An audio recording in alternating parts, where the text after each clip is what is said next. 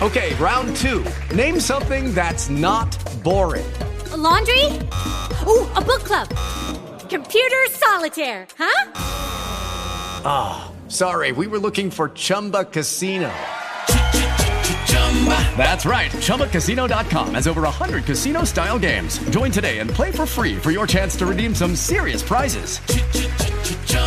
ChumbaCasino.com. No purchase necessary. Full prohibited by law. 18 plus terms and conditions apply. See website for details. Step into the world of power, loyalty, and luck. I'm going to make him an offer he can't refuse. With family, cannolis, and spins mean everything. Now, you want to get mixed up in the family business. Introducing The Godfather at ChumbaCasino.com. Test your luck in the shadowy world of The Godfather slot. Someday, I will call upon you to do a service for me. Play The Godfather now at ChumbaCasino.com. Welcome to the family. VGW Group. No purchase necessary. Void where prohibited by law. See terms and conditions. 18 plus.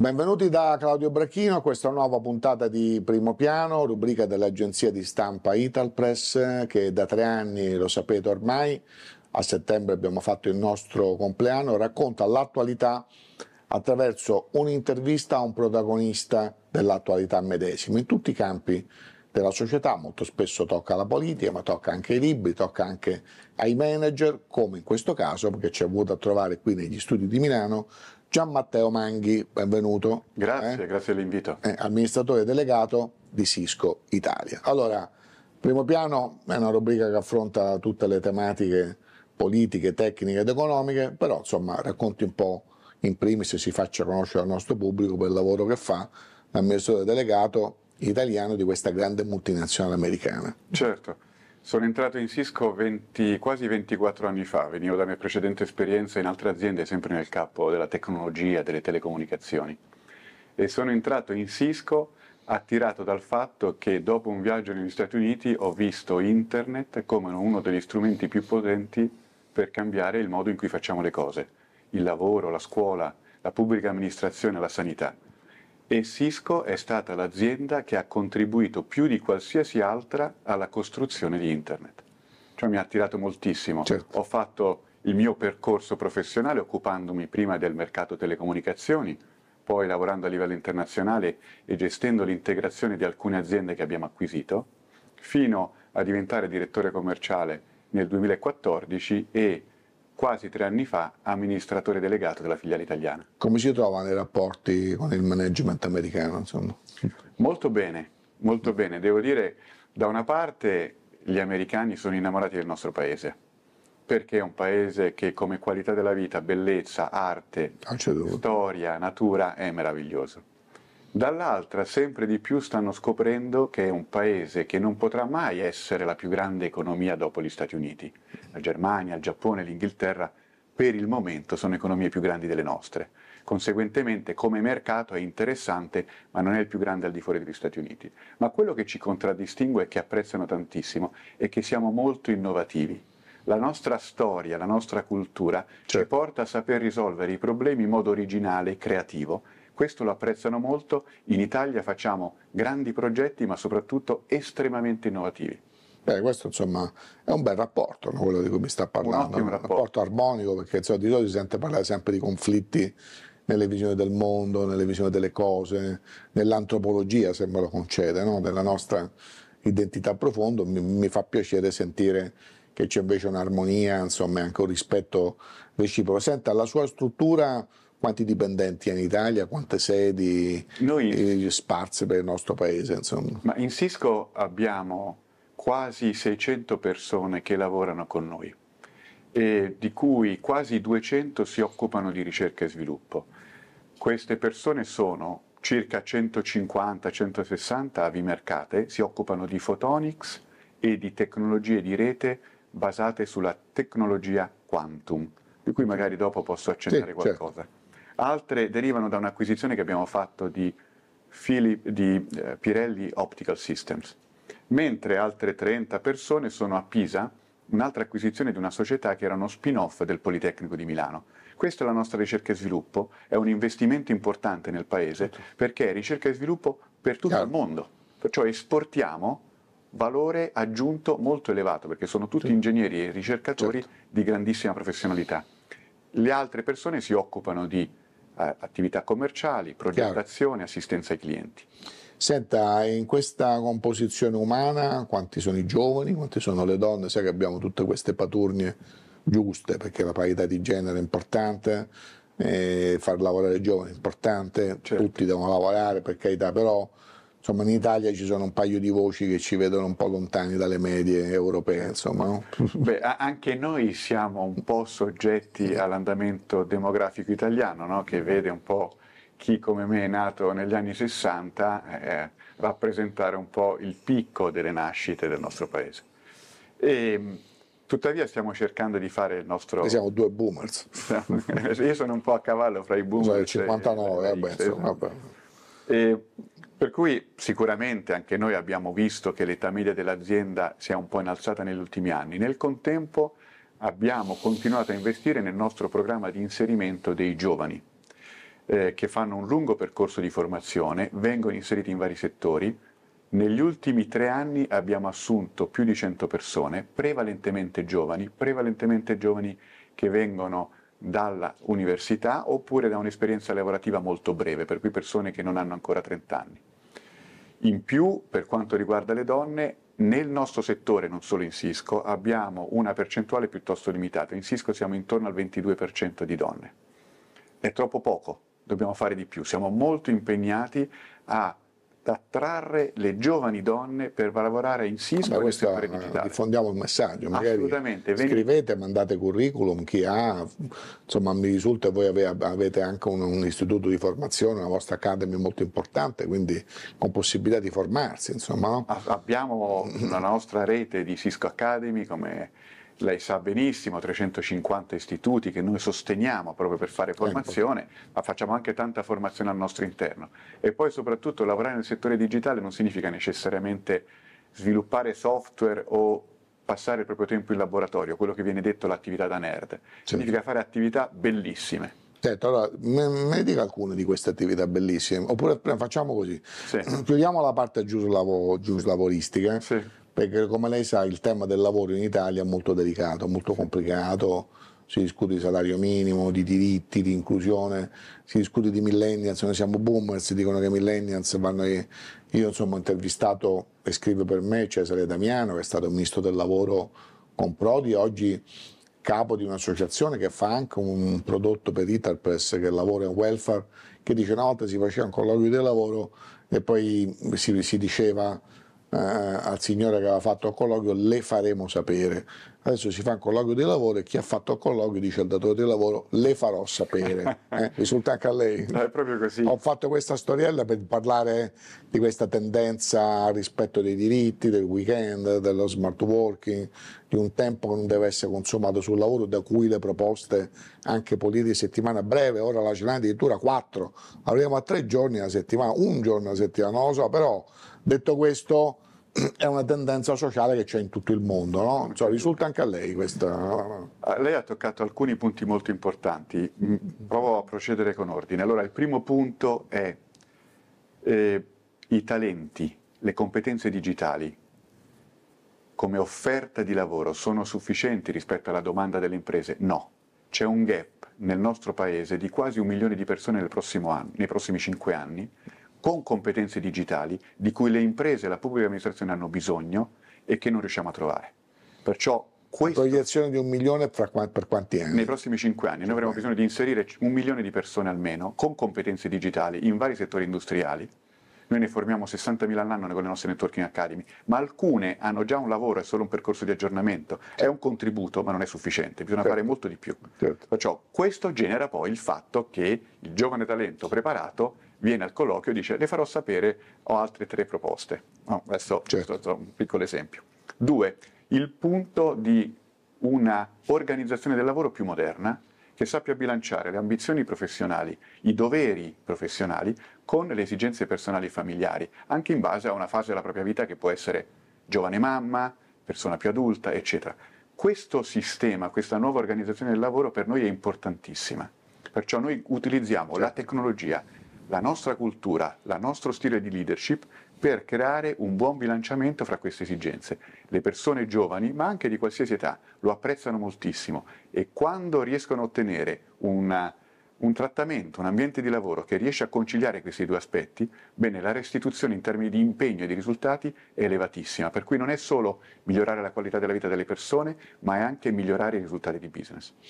Senta, quali sono gli obiettivi più importanti nei prossimi tre anni per Cisco? Quali sono le sfide che voi avete messo diciamo in posizione gerarchica, mi dica una, due, tre, quattro, vi sarete posti delle sfide, no? Perché lei ragiona come amministratore delegato nel futuro, non lavora solo a breve termine, no? Assolutamente sì. Allora, noi vogliamo continuare a guidare l'innovazione tecnologica e la trasformazione digitale nelle imprese, nella pubblica amministrazione e nella società, portando benefici sia in termini di crescita economica, ma anche di inclusione sociale e sostenibilità.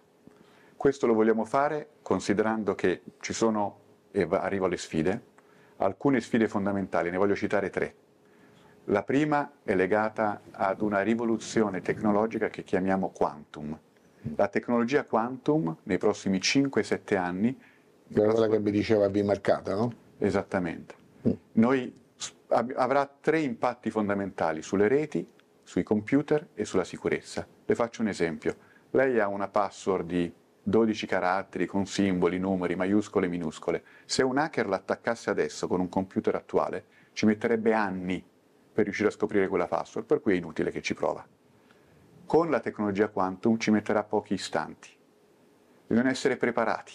Noi abbiamo le competenze e le tecnologie per aiutare l'impresa e la pubblica amministrazione a prepararsi a questa grande trasformazione. Ma cosa comporterà? anche dei benefici, cioè capacità computazionali e capacità di trasmissione dati incredibili. Perciò l'intelligenza artificiale potrà essere diffusa e l'impatto della trasformazione digitale può essere ancora maggiore. Questa è la prima sfida. La seconda sfida è la sostenibilità. Noi vogliamo essere impatto zero totale nel 2040. Impegna, insomma, un'azienda che si impegna diciamo a emissioni zero. Insomma. A emissioni zero entro il 2040, entro il 2025 negli scopi 1 e 2 secondo la classificazione europea. Bene, vogliamo anche aiutare i nostri clienti a diventare impatto zero, per cui usare le tecnologie digitali per consumare meno energia, consumare meno prodotti, meno materie prime, meno emissioni. E questo è un nostro impegno fortissimo, per cui aiutare anche il Paese a diventare a impatto zero nel 2040. Il terzo punto è l'inclusione sociale. Tutte le aziende devono avere il cosiddetto purpose, uno scopo, cioè perché facciamo le cose. Mm. È un po' come andare in macchina. La benzina sono i risultati, la macchina siamo noi, l'azienda. Il viaggio deve essere il più lungo possibile per godercelo. La destinazione è il purpose. Quello è il perché facciamo le cose. Il nostro purpose è dare vita a un futuro inclusivo per tutti, cioè fare in modo che il digitale migliori la società e l'economia a beneficio di tutti. Questo è il nostro impegno. Beh, del resto voi siete, diciamo, italiani, americani, americani italiani, diciamo così, per giocare un po', ma lei ha detto delle cose che sono dentro un acronimo che è un must della cultura anche diciamo, economico-giuridica europea, cioè ESG, esatto. dove E sta per ambiente, dove so, S sta per social e G sta per governance. Lei ha parlato di cambio delle governance, ha parlato dell'ambiente, sostenibilità e ha parlato perché di queste tre lettere che, comp- che compongono questo acronimo la S è quella un po', secondo me, che sfugge al mainstream, anche la discussione politica, la coesione sociale, il social, no?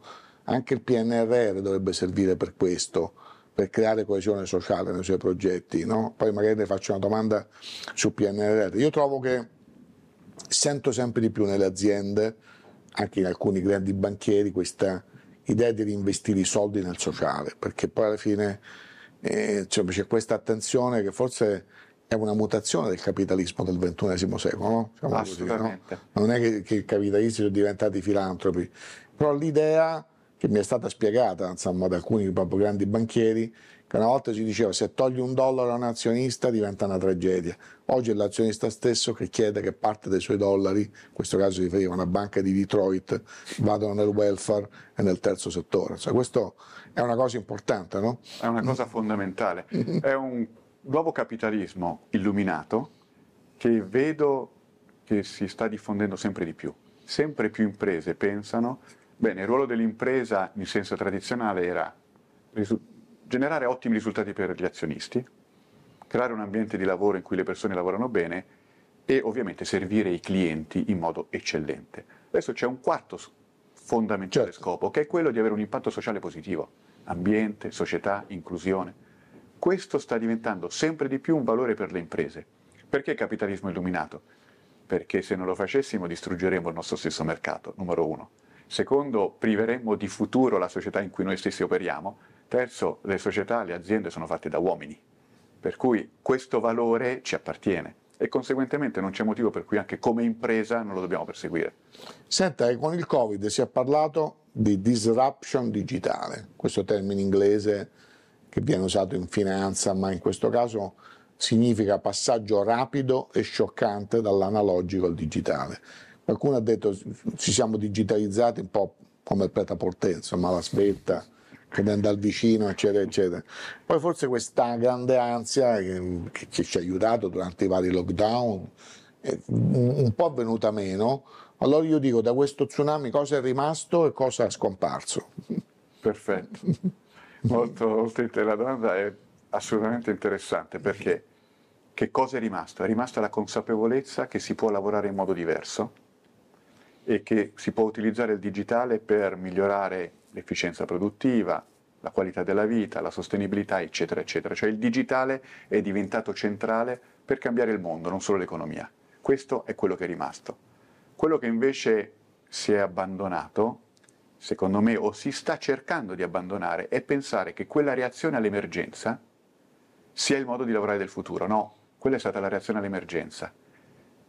Comunicare in video, che in realtà erano video tutti spenti, rimanere un po' isolati, mancava un po' il senso di appartenenza.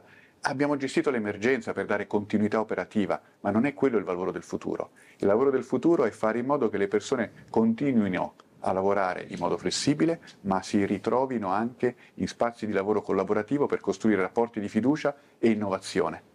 Questo è utilizzando tecnologie sempre più moderne. Certo, mi ha risposto, ma insomma la domanda successiva che, è connessa semanticamente e logicamente a questa è che qualche volta in certi campi quando vediamo digitalizzazione corrisponde a una perdita di contatto, so, le banche tolgono gli sportelli, non c'è più il vecchio direttore di banca, il family banker, boh, c'è, poi c'è consulenti, tutto online anche per rifare una carta di credito, una cosa, uno a un certo punto si perde, no? Io le faccio un esempio non c'entra niente in questa intervista, ma io sono un cronista, c'era un distributore di benzina vicino a casa mia, ho fatto un piano l'altro giorno, poi mi ha salutato, mi ha detto l'ultimo piano che faccio dopo 33 anni vado a fare un altro lavoro perché questa stazione diventa solo self. Quindi c'è un movimento della società che insomma rende più rapidi i servizi, li disintermedia, le persone possono approcciare, però da un lato c'è una scomparsa delle persone, del vecchio rapporto, del vecchio calore umano, del, del- del fare una domanda a qualcuno. Io, io ci tengo molto a questo perché certe volte uno si ricorda quando quei poveri anziani hanno firmato quei protocolli nelle banche in inglese e poi hanno perso tutti i loro averi, ci sono stati solo in Veneto 700 aspiranti suicidi, insomma, no? qualche volta leggere una norma, spiegare una cosa a qualcuno vuol dire salvare una vita. Non so come la pensa lei in questo termine. Penso che sia fondamentale che il digitale elimini barriere, aiuti a fare, ottenere servizi in modo più semplice, anche più automatico, ma non elimini il rapporto umano. E credo che alla fin fine ci siano dei servizi, delle attività sociali ed economiche che abbiano bisogno del rapporto umano, così come noi ne abbiamo bisogno in azienda. Per cui il digitale deve aiutare a fare meglio tante cose, a renderle più efficienti, assolutamente sì, a volte a renderle automatiche, ma nel contempo deve aiutare anche a mantenere il rapporto umano fra le persone. Le faccio un esempio. Durante la pandemia, insieme ad Amplifom, la famosa società che si occupa di Sì, sì, apparecchi certo, abbiamo allestito in tantissime case di riposo per anziani dei sistemi video ad alta definizione e queste persone potevano essere visitate dai propri familiari tutti i giorni, mantenendo il contatto con loro per mesi che totalme- avrebbero perso totalmente, con video ad alta definizione che dava quasi l'illusione di essere insieme. no? Certo. Ecco, il digitale può non solo rendere automatici alcune attività, ma può aiutare a eliminare le barriere e mantenere i rapporti umani. Vede che il tempo scorre veloce, vuol dire che siamo stati bene. Due domande ancora. Una pragmatica, visto che lei è una D, come va il mercato quest'anno, prospettive future, nella congiuntura che viviamo, no? crescita che diminuisce nell'Eurozona, eh, insomma la BCE ha alzato i tassi, i consumi delle famiglie italiane che diminuiscono anche le imprese che faticano a fare prestiti, avere prestiti, a innovare perché il costo del denaro è altissimo. Com'è il mercato, i numeri del mercato di quest'anno per voi? Allora, noi chiudiamo il bilancio a fine luglio. Come gruppo mondiale abbiamo fatto un fatturato record, 57 miliardi di dollari, utili di quasi 13, record della nostra storia. La digitalizzazione va avanti con grande velocità e grande diffusione. Non vogliamo però sottovalutare quelle criticità che lei ha sottolineato. Quest'anno proiettiamo fatto una crescita molto più moderata rispetto a quella dello scorso anno che è stata ben dell'11%, proprio in virtù di queste criticità geopolitiche, economiche che tutti viviamo. Quello che però vediamo continuare è assolutamente l'importanza dell'innovazione digitale che noi produciamo per aiutare le imprese, la pubblica amministrazione e anche i cittadini. Quello continuerà. Dobbiamo solo superare quest'anno, che sicuramente è un anno che presenta ancora alcuni problemi e alcuni, alcune atten- richiede alcune attenzioni particolari da parte delle imprese. Io l'ultima domanda la faccio sempre a metà fra il personale e il professionale. Sono di quelli lì che insomma ancora si emoziona perché è una storia che ho raccontato tante volte quando vedo I Have a Dream, no? Oppure quando risento quel bellissimo discorso, non so se se lo ricorda, di Obama, Yes We Can, no? Sì. con quella cadenza, no? Spesso si parla appunto dell'uso del linguaggio in maniera ipnotica, no? e quello è uno slogan, Yes We Can. Poi cosa c'è dentro qualche volta non è, però è, ti dà l'idea che poi insomma in fondo eh, noi abbiamo la possibilità di realizzare nella realtà ciò che pensiamo e ciò che vogliamo. E quindi le chiedo qual è il suo dream come amministratore delegato, come uomo, come professionista, la sua ambizione a breve termine. Noi Il siamo... ruolo che rivolge ovviamente, non è mi dice voglio diventare campione di paddle, insomma, è questa, c'è una mania, qui a Milano tutti i paesi giocano a paddle, mi parlano di paddle tutti i giorni, io ho mal di schiena, non ci vado e pazienza, insomma, no, no, no. Sono ambizioso ma anche realistico, non potrò mai diventare campione di padel. vabbè insomma, No, il mio sogno siamo un'azienda internazionale, grande Cisco, una grande corporation, ma siamo anche Cisco Italia e ci teniamo moltissimo. ecco, forse questo non gliel'ho chiesto, qual è la specificità dell'essere Cisco Italia rispetto ad altre Cisco, francese, spagnole, eccetera. Eh, la specificità, specificità più importante è che noi riusciamo veramente a realizzare progetti estremamente innovativi che poi esportiamo nel mondo Cisco in altri paesi. Cioè ci riconoscono questa capacità innovativa nell'utilizzare le tecnologie per le imprese e la pubblica amministrazione. E il mio sogno è dare il nostro contributo, speriamo importante, a far diventare il paese, l'Italia, il paese migliore in Europa